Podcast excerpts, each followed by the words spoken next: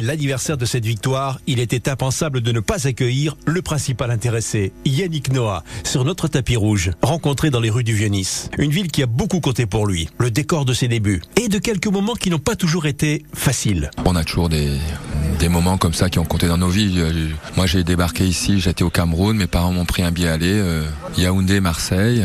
Après Marseille, j'ai pris mon bus, je suis allé à la gare Saint-Charles. Après Saint-Charles, j'ai pris le train pour aller à la gare de Nice. Je suis arrivé à 11h du soir à Nice avec ma valise qui était plus lourde que moi. J'avais 11 ans et demi, j'avais les boules. Puis j'essayais de tenter l'aventure dans le tennis, quoi. Mais bon, je me souviens que quand j'étais arrivé ici, j'avais vraiment pas le moral, quoi. Puis en même temps, voilà, c'est parce que j'ai réussi à passer outre ce moment de blues d'un enfant, quoi, que ça a été un peu une énergie, voilà. Et je me souviens de ces moments-là.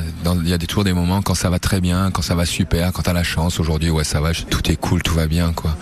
Mais on se souvient des moments où c'était pas facile. Et en fait, t'as envie de dire aux gamins, bah ouais, des fois c'est pas facile, des fois t'as les boules, quoi. Des fois t'es loin, t'es seul, c'est dur, ça caille. Et puis il faut y aller quand même, tu vois. Ouais, c'est un moment dont je me souviens, quoi. En tout cas, j'essaye de pas l'oublier, de se dire que bon, à ce moment-là, ouais, j'ai eu la chance de pas lâcher. Peut-être que j'avais été, psychologiquement de loin ou spirituellement de loin, porté par ma famille, peut-être mon éducation. Mais ouais, il y a eu des moments durs, il y a des moments de doute, il y a des moments où on se sent un petit peu faible, des moments de solitude.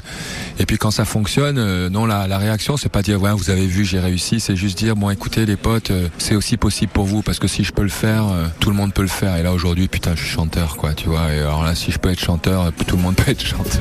Donne-moi une vie, un espoir, une envie.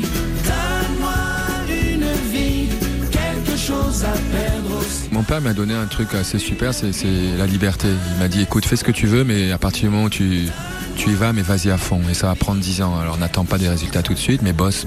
J'en ai rien à foutre s'il n'y a pas de résultats tout de suite, mais bosse. Moi je veux que tu bosses.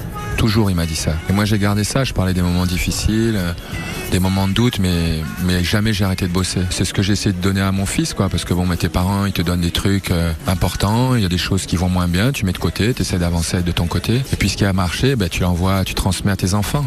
C'est normal. Moi j'ai transmis ça, alors le sport, motiver les gars, moi ça a été mon boulot à un moment, motiver les mecs. Alors ben, qu'est-ce que tu fais pour ton fils, tu donnes le meilleur, alors je motive.